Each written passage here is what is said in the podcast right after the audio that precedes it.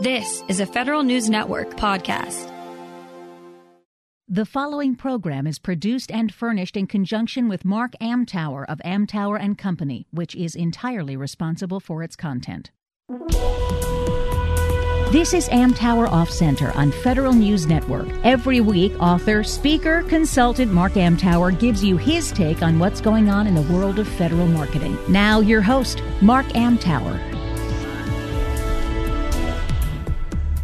Welcome to Amtower Off Center on the Federal News Network. I'm Mark Amtower. I'm here today with a return guest, Dan Snyder. Dan is the director of government contracts analysis at Bloomberg Government. Dan, welcome back to the show, man. Thank you. Pleasure to be with you, Mark. Always good to have you. Um, so I asked Dan to queue up a bunch of contracts that are coming down the pike in the latter half of 2020, both the uh, calendar year and the FY. So, uh, Dan, give a, for the few people who don't know you or BGov, give a, a short background, please. Thank you very much. Um, so, my name is Dan Snyder. I uh, cover the government contracts analysis at Bloomberg Government. Um, and we are discussing today the items that are listed on our top 20 um, opportunities. So we have a portfolio of contracts that we monitor throughout the year um, that are coming up for competition. So this is by definition all of the actionable bids that have not yet released an RFP. Um, and as you mentioned, uh, we're, we're focusing on what's eligible for bid uh, towards the end of the fiscal year, and then we've got some other exciting ones towards the end of the calendar year, including CIO SP4.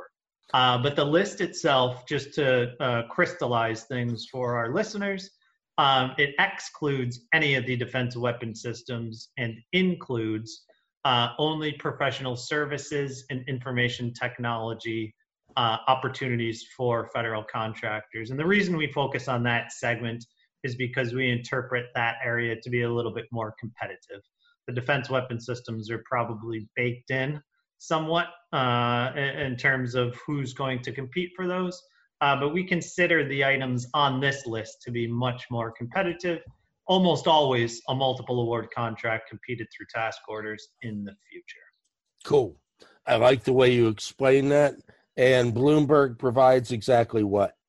Uh, we are a market research firm, so we uh, provide strategic and business development assistance to government contractors. So uh, we've got a spending analysis through our contracts intelligence tool to do some research uh, in areas uh, such as um, doing your your prerequisites when considering if you want to bid on any of these opportunities. Uh, and then we've got a great tool to track opportunities as well to bid and share that with your colleagues when you're considering what is in the pipeline, what's outside the pipeline, what's a what's a maybe. Uh, so we've got some workflow tools to assist in those endeavors. And then my team uh, focuses on uh, things like agency profiles, contract profiles, and helping clients understand which opportunities to bid on. Cool. All right, so let's jump right into this. Let's start with uh, uh, the U.S. Navy. Yes. So the the U.S. Navy that's uh, that's actually one that is kind of far off past uh, this fiscal year, right? Um, but is listed on our opportunity list, the Seaport NXG uh, on ramps. So of course, Seaport has been along, around for decades now, uh, but we are listing that as a, as an opportunity uh, coming up for bid. The, the the Navy has confirmed competition for that contract to take place in January 2021. Uh, that will be coming up for bid. They've got about uh, between 17 and 1800 current contractors that are performing on that uh, that were awarded, I believe, in December 2019. And they're looking to augment that number and they're going to add some new bidders. So, uh, tremendous vehicle if you are a professional services provider uh, about $5 billion in spending obligation flowing through that massive professional services vehicle. If you're not among the 1700 already, highly advisable to take a look at that one come January and do your bid prep right now to be in a position to bid that on ramp. which is exactly why I wanted to bring it up. Do start your prep now because even now it's not late, but if you start in November, you're you're probably not going to get there. Um, exactly, and you've got all the tools in your toolkit here to to understand what the bid's going to take. Right, the solicitation's yeah. out, so you've got the evaluation. You know what it takes because they've already awarded some contracts. So, uh, in, in terms of a yes no, that's as clearly defined as it will get if you want to approach that one in, in uh, January. Right.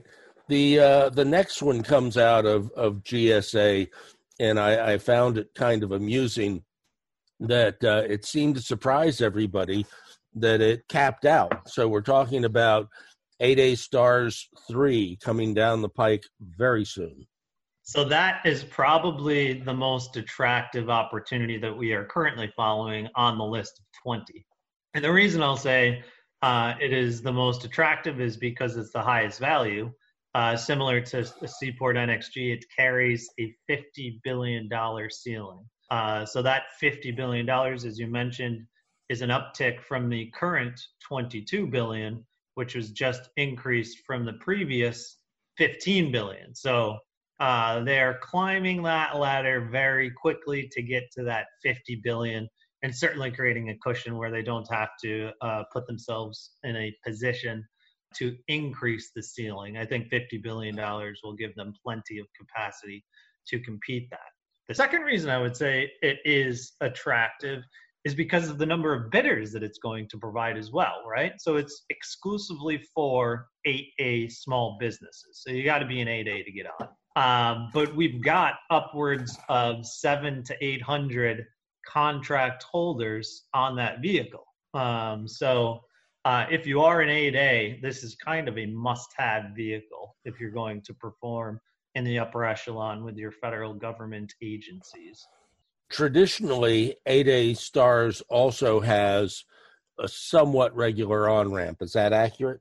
They do. I uh, don't know if the on ramp has been uh, clarified right now for Stars 3, but I, I, I, would certainly anticipate, just given the nature of the vehicle and small businesses growing out of that socioeconomic classification, they're going to onboard off ramp throughout the period of performance uh, quite frequently. Uh, but as it stands right now, $50 billion vehicle and, and the, the barrier to entry is quite low. There's no scorecard evaluation as we've seen on many of these other government wide acquisition contracts. So uh, if you meet the threshold for uh, past performance uh, and can bid on that, the outlook for the number of slots on that should be close to uh, what what we have on 8A stars 2, which is at least between 700 and 800 contract holders. Right, and if you're an 8A IT vendor, this is a must-own vehicle.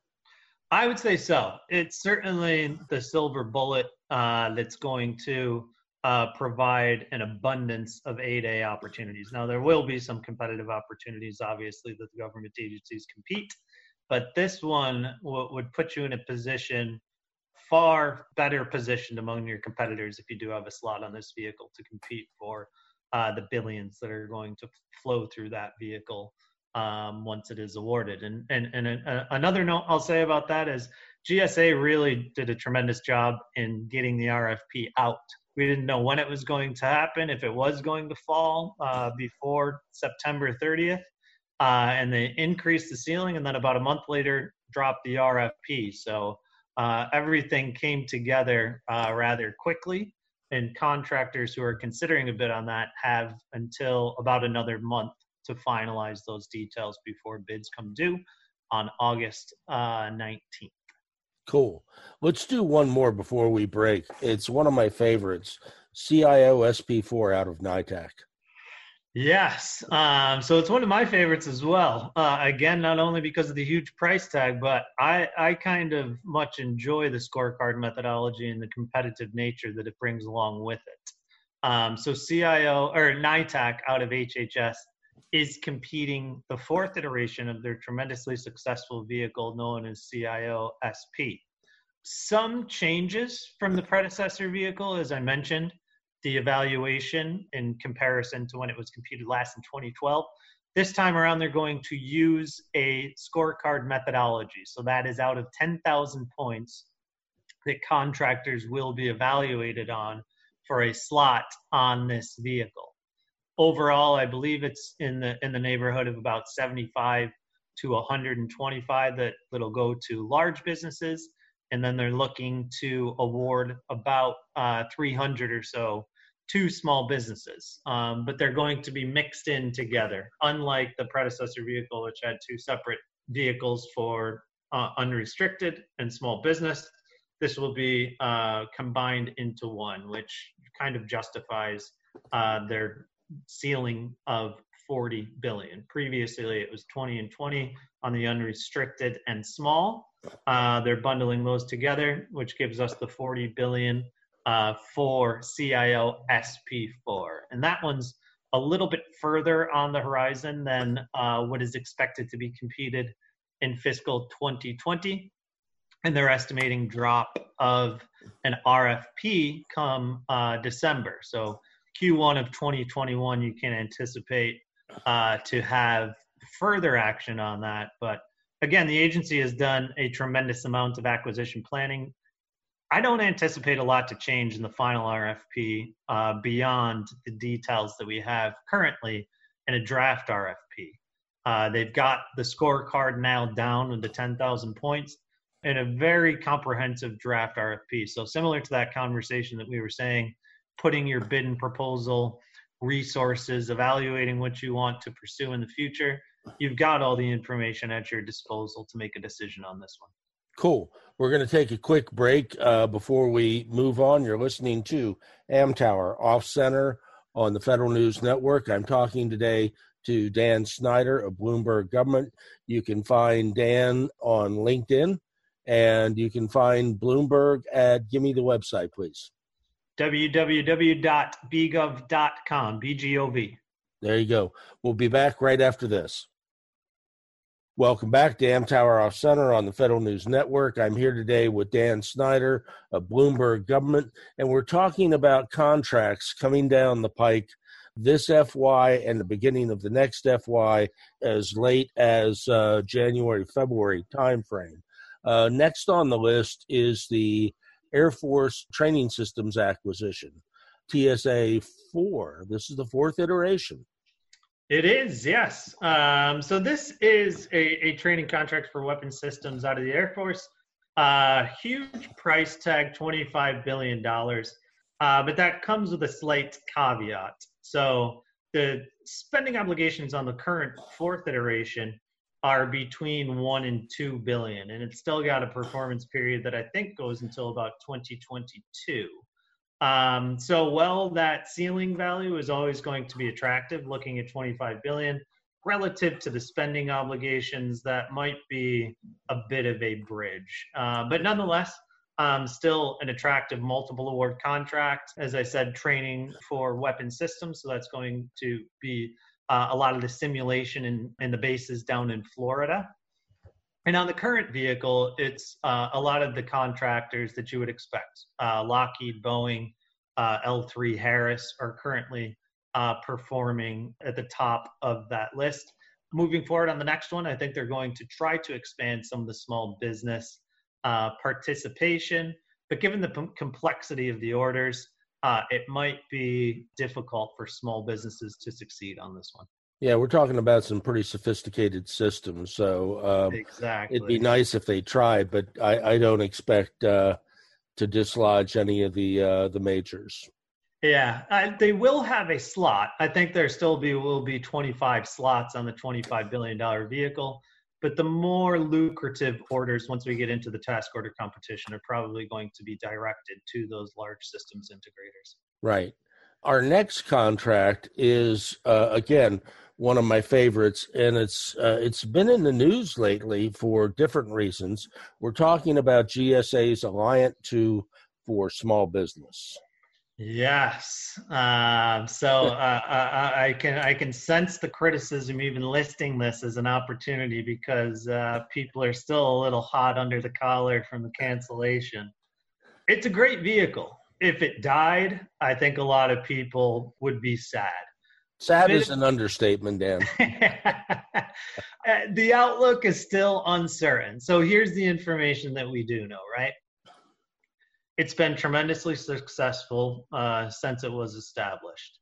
They were hit with a bunch of challenges and they came out with an announcement, they being General Services Administration, that they're reshuffling their portfolio. Despite those challenges and the competition that has taken place for three to four years now, Emily Murphy came out and had an announcement that a replacement, don't call it Alliant. I know we have it listed as Alliant, but uh, they're going to have a new name, a new look, and something to replace it. So uh, I'm taking Emily Murphy at her word. She's the head of the agency, so it's it's out of the horse's mouth here, and we do think it's a potential to be an opportunity that develops in the next uh, calendar year. But we'll keep a close eye on that. Yeah, we'll, we'll have you back. back when when news breaks on that because that's been a staple for a lot of companies in the uh, in the kind of IT services arena.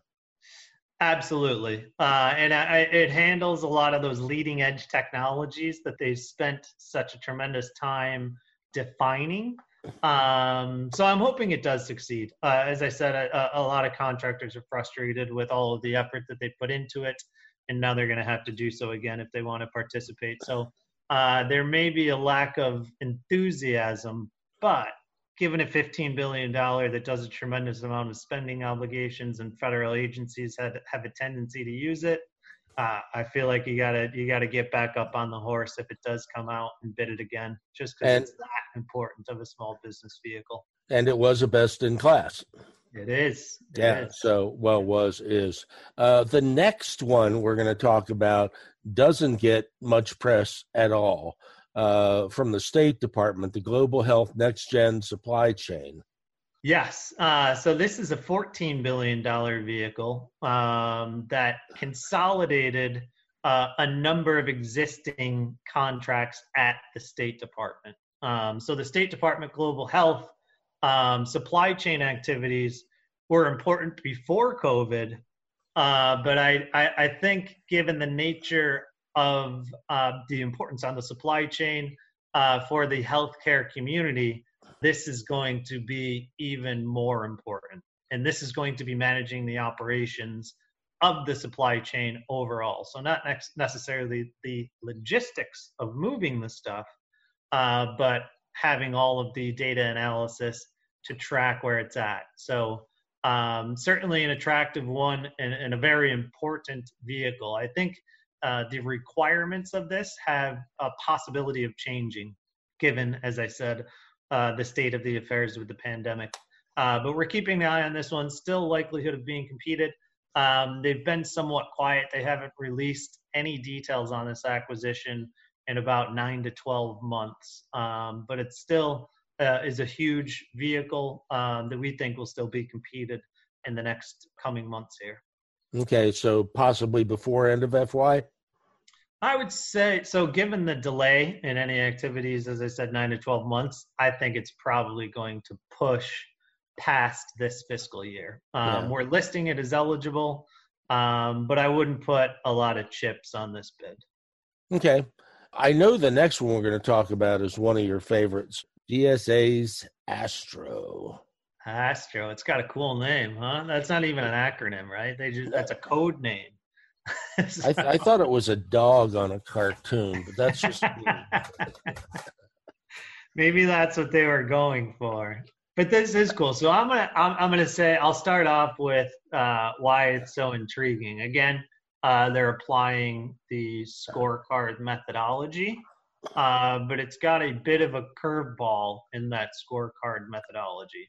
Uh, but let me let me describe exactly what Astro is. So it's a multiple award contract out of General Services FedSim, and it's being developed for DoD. So DoD came to GSA and said, "We'd like you to set up a vehicle that focuses on research and development around unmanned. Um, so that's unmanned ships, unmanned vehicles. We want more of a pure play vehicle for R&D around these efforts. So FedSim is establishing this vehicle on behalf of DoD. Um, it's got 10 pools with 45 spots per pool. Um, oh, so a lot of contract slots. There's going to be some overlap. Um, it's structured similar to Oasis uh, in that there will be overlap, right? Oasis has six pools. This one's got 10. Uh, so there will be a lot of overlap. Um, those 10 pools uh, include um, some areas uh, such as data operations, mission operations, aircraft, ground vehicles, uh, space vehicles, uh, support um, training. So it really covers the board on everything that you could imagine in terms of training and support and R&D around unmanned. Now, if I can, I want to get back to um, the scorecard methodology, right? So the scorecard's not new. Um, it's been around, as I said, it came uh, first, uh, was introduced with Oasis back in 2014 or so. Uh, and then GSA Alliant followed suit. Uh, and then CIO SP4 also is using the scorecard. Uh, but what's different about Astro is they have what's called this bootstrap bonus, right? So they don't differentiate between uh, large and small uh, vehicles. They're again lumping all of the companies into one and to compensate for some of the small businesses that may be at a disadvantage for the scorecard methodology, they put in this curveball for the bootstrap bonus. Um, so the bootstrap bonus provides a threshold for small and mid-tier companies to get an extra boost of between 10 and 15 percent of their overall score based on the size standards of their past performance. So uh, it has the potential of ejecting some of the uh, higher scored companies if you take into consideration this bootstrap bonus. So it will be interesting to see uh, if it does its job in allowing slots for those smalls and uh, mid tiers. Does that cool. make sense? Did I do an all right job of explaining that? I think you did. So, yeah. with that, we're going to take a break. Um, you're listening to Amtower Off Center on the Federal News Network. Dan and I will return right after this. Welcome back to Amtower Off Center on the Federal News Network. I'm here today with uh, with Dan Snyder. This is weird because we're doing this over Ring Central, so Dan and I haven't been face to face in months and it's always more fun to have them in studio because we get a lot of juice flowing. But with these contracts, it's hard not to get juice flowing regardless of where we are. So next on our list is uh, C2IIS out of DOD. Yes, sir. Um, so this is an interesting one. This is newly established in, uh, I think, around about uh, beginning of June uh, the Air Force decided to expand the scope of this acquisition um, and consolidate uh, a number of uh, expiring information uh, systems contracts. Um, so, as a result of that, we now have this $8 billion vehicle coming out of the Air Force that will provide uh, an opportunity for mission command and control and, and intelligence information sharing capabilities. So, a lot packed into that one name. Um, but it's an interesting vehicle. So uh, the the big thing is the the increase of the scope. Um, but we talked about what it is consolidating. Um, the vast majority uh, are going to come from one contract, which is General Dynamics Battlefield Information Collection Exploitation Systems contract. So that one was a five point $3 billion ceiling contract, single award General Dynamics. Um, another contract that they're consolidating under this effort uh, is a 385 million, and that's held by Viking Corp, and uh, is the second of the three. And then the last one is uh, about a billion dollar ceiling held by Trace Systems. Um, so they're combining all of those vehicles, which gets us round about eight billion dollars. Uh, like I said, the vast majority coming from that single award through GD that the company has generated uh, about just over 400 million of a 5.3 billion dollar ceiling. Um, so they switched up the acquisition strategy, um, and, and, given uh, the changes, I think this will be an interesting one to keep your eye on. Cool. Now, do you anticipate any movement for smalls here, or is this this looks like a uh, a major player vehicle with specialties? Yeah, I think it will be very uh, comprehensive in terms of the intelligence sharing, right? I think that's yeah. always going to uh, demand a level of secret clearance that only a small select number of companies likely possess. Um, in terms of an, an RFP, uh, again, this one's probably going to push past a little the end of the fiscal year, more towards Q1 is when I think you can see some deadlines to begin bidding on this with a final RFP released, probably around Thanksgiving. Okay. What about uh, our, our next vehicle is uh, from our friends at Langley, C2E. C2E, yes. So this resembles the JEDI contract uh, in that it will provide uh, a single source cloud platform for the intelligence to acquire um, services. Um, uh, the biggest change, of course, is, is they're opting for multiple award as opposed to the single award JEDI. Uh, but in terms of requirements, uh, size, and scope, um, it mirrors JEDI. Really, the only difference is that multiple award contract. Big thing with this one is it's likely going to be favored towards uh, the very large businesses, your AWS, your Microsoft, General Dynamics, um, uh, and those types of companies. Uh, HP uh, are probably the, in an exclusive club uh, to bid on this one. But um, certainly, $10 billion, there's going to be a lot of support that the small and mid tiers are likely to provide once it is awarded. Okay. One of the uh, the workhorses in the market is next from DoD ITES 4 H. Yes. Um, so we're in our fourth iteration again uh, on a on a separate contract. Uh, a, a, lot of these are obviously performing tremendously well amongst the agency customers if they're if they're getting up to four years old. ITES 4H is no different. That has been hugely successful with the Army. They don't charge fees for the usage, similar to GSA's IFF. Um, there is no fees for uh, the ITES 3S or ITES 3H. And the, the Army came along with acquisition planning. So they just held an industry day, um, I believe June 20th, and they're likely to um, submit a uh, final RFP uh, shortly thereafter. This one has a high likelihood of dropping before the end of the fiscal year. Um, so uh, if you are a hardware provider, the Dells and, and, and, HPs and, and those type of companies, this is going to be an important one to deliver IT hardware, uh, mostly to the Army, but it's available to some other DoD components. Cool. Yeah, and like you said, you know, this one has been around for a while. So our next one is also from DoD, uh, the C5 ISR gateway. Yes, um, so that is intelligence sharing as well. This one is a contract out of the Defense Logistics Agency, uh, and it will provide uh, commercial and non commercial items and services uh, they haven't pegged a precise ceiling on this one quite yet, uh, but the range is between two and five billion. Um, so the primary purpose of the contract, as I said, will be to supply those commercial, non-commercial items.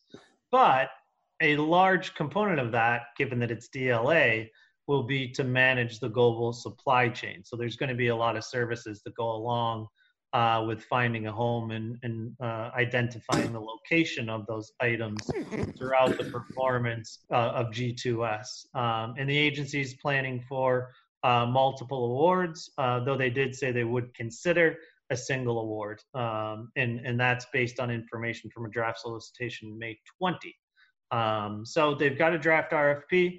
Again, we think this one has uh, a pretty good chance uh, of, a, of a final RFP being released this summer, but it could slip over into fiscal 2021. Cool. Um, so we have one coming out of state as well. So, uh, and this looks like a hardware gig, IRMIT. Yeah, so the interesting thing about uh, information resource management IT um, is that it is a new vehicle. So a lot of these, as we just said, with the with the fourth generation vehicles, have been around uh, for a while. Uh, that is not necessarily uh, the case with the State Department contract. Um, for that one, uh, they uh, established a new vehicle to bring their IT hardware management uh, more in house. Um, so it's relatively new. Uh, we don't have uh, a tremendous amount of vehicles, but the biggest surprise, as I had mentioned before, is that uh, they listed the ceiling value of $5 billion. So that, in and of itself, is going to attract uh, a tremendous amount of participation.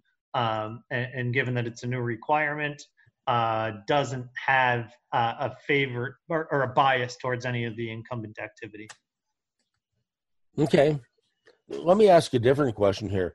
There's so many IT equipment contracts out there: SEWP, CIO, uh, CS, uh, you know, the ITES vehicles, GSA schedules. Why does state need its own? Good question. Um, so to add fuel to that fire, um, you'll remember back in 2016 they said they only wanted these three vehicles, they being OMB, um, to handle IT hardware purchases. Uh, and that was CIOCS, IT70, uh, and I believe NASA SEWP. SEWP was a third, or but we we've got a lot of these new ones continuing to be in existence. The reason the State Department likely wants to create their own hardware is for security purposes, right? So they've got yeah. a lot of international locations that they don't want compromised. So um, the justification for State Department's exclusive use of an IT hardware contract uh, might be uh, a little bit more understood uh, in this scenario. You can kind of understand why you don't want a contract that, that everyone's using domestically uh, to, to support some of the activities to say, uh, house you know a, a, a, bureau in Russia. So Right. Um, this one's likely going to be established for security reasons, so that so would, would that limit would that limit the uh, the number of vendors? Do you think? Uh, that's a good question. It, it, for the task orders, depending on the work, I think it may be a little more exclusive. But there's also a lot of work domestically that, that could be folded under that contract that don't require uh, as stringent security demands. Um, so uh, we'll keep an eye on the number of awards. Um, the government hasn't yet provided an estimate, but uh, I, I, would expect it to be in the neighborhood. If uh, if you had to force me to guess, uh, in the neighborhood of probably 15 to 30 that end up with a slot on that vehicle. Okay. We're going to take a break. You're listening to Amtower Off Center on the Federal News Network. Dan and I will wrap up right after this. Welcome back to Amtower Off Center on the Federal News Network. I'm here today with Dan Snyder, the uh, Director of Government Contracts Analysis at BGov. BGov.com. You can find Dan Snyder. He lists himself as Daniel Snyder on LinkedIn. Uh, I suggest you you look him up because we're going through some really interesting stuff here. So, uh, Dan, we're going to wrap up with uh, three contracts and then then your uh, overall comments. So let's start with the uh, the common hardware systems out of Army. Yes. Um, so this is another Army IT contract uh, for uh, tactical IT um, hardware.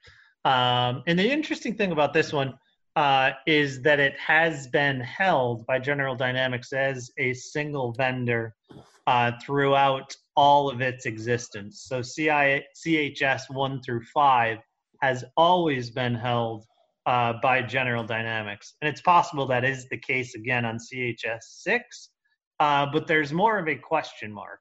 So the, the Army began acquisition planning on this one back in February.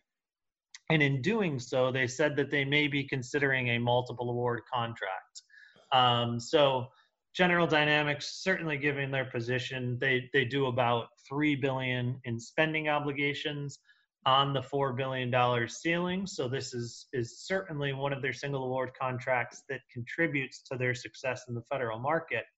If it is opened up uh, to multiple awards, um, it could create a lot more of a competitive nature at the task order level. The vehicle overall does between four and 500 million a year.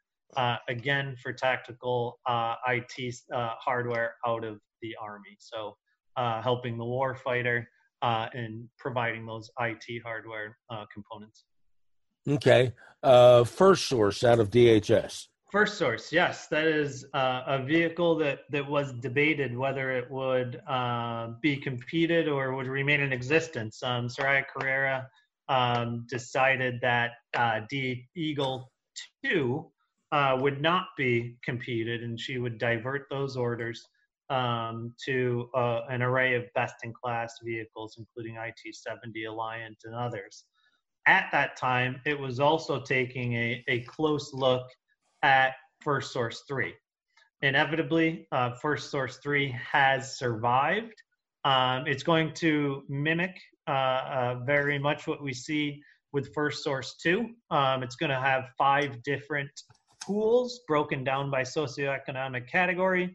And this is a pure small business contract delivering IT products uh, mostly to uh, DHS components, um, and it's performed rel- uh, successfully uh, over the years. It's it's increased in spending each year it's been around, um, and that's that that puts us at uh, a top out last year of about 800 million, and, and in totality uh, back until 2013, we've got 3.3 billion in spending obligations on First Source two, uh, likely to continue on First Source three and keep in mind that there are what 20 plus component agencies of DHS. So there's a, a lot of potential activity here. They need a lot of help, yes. All right, we're going to talk about uh, one more contract and then then uh, take a slightly different direction. Uh, the BOSS contract out of USPTO.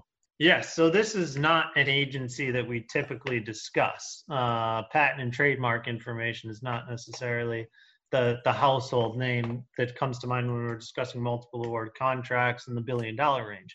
Uh, despite that, uh, BOSS uh, has been around uh, since 2016. So they've been trying to get this contract off the ground for several years. Um, and it looks like they've recently done so.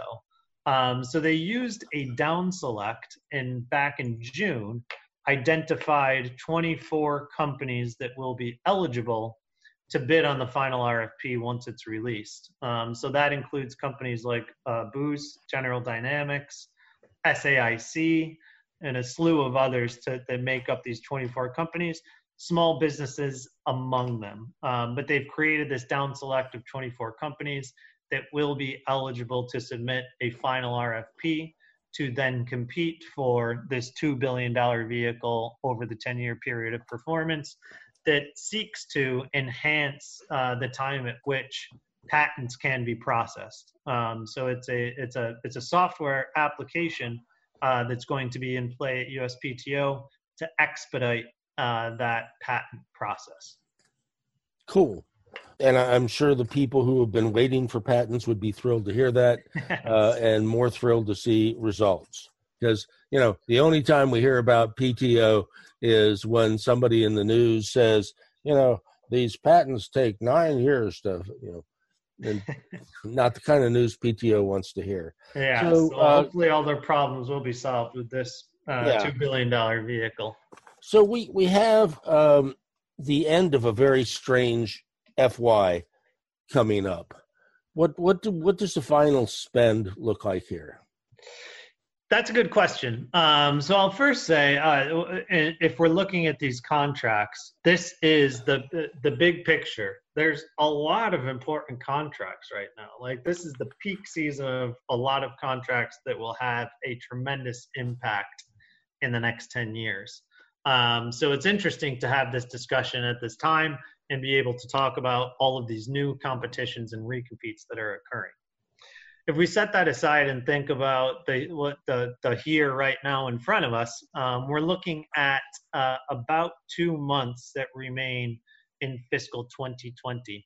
And Bloomberg government's analysis pegs that number of spending obligations that are going to occur at about 200 billion. So of the nearly 630 billion that we're forecasting once fiscal 2020 competes, uh, about a third of that, 200 billion, uh, is likely to occur in the fourth quarter. Um, and it was already an interesting year uh, of increased spending. Uh, and then you, you, you put in uh, an additional uh, res- ingredient in this recipe with factoring in the, the COVID pandemic. and I think it's going to, to really keep contractors on their toes uh, in finding the opportunities that will be popping up, not only from the CARES Act, but from those increased spending levels that we're anticipating to occur between now and September 30th. And for the beginning of uh, the FY, you know, the situation is not going to change between now and September.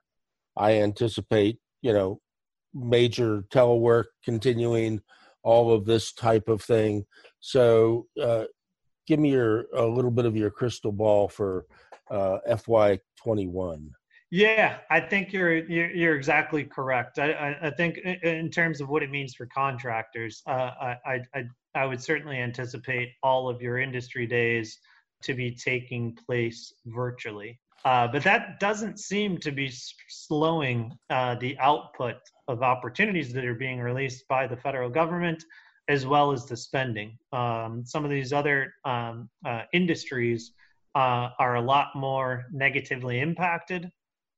But when that happens, the federal government uh, kind of does the opposite to keep the, the, the wheels moving forward. And, and we're really seeing that in the output of spending levels and the volume of opportunities uh, that are being released by the federal government. So uh, a lot of contractor assistance will be needed to help these federal agencies navigate uh, the pandemic and sustain uh, operations that have been uh, uh, planned uh, before this occurred.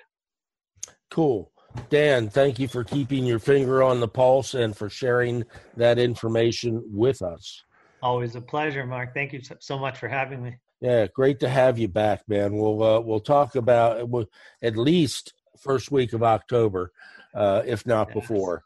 Uh, this is not my day job. I do advise companies on all aspects of marketing to the government with a focus on content marketing, social selling, and leveraging LinkedIn, which oddly enough all happen to work together. So if that's of interest to you, uh, give me a shout, Mark Amtower at Gmail, and thank you for listening to Dan and I on Amtower Off Center.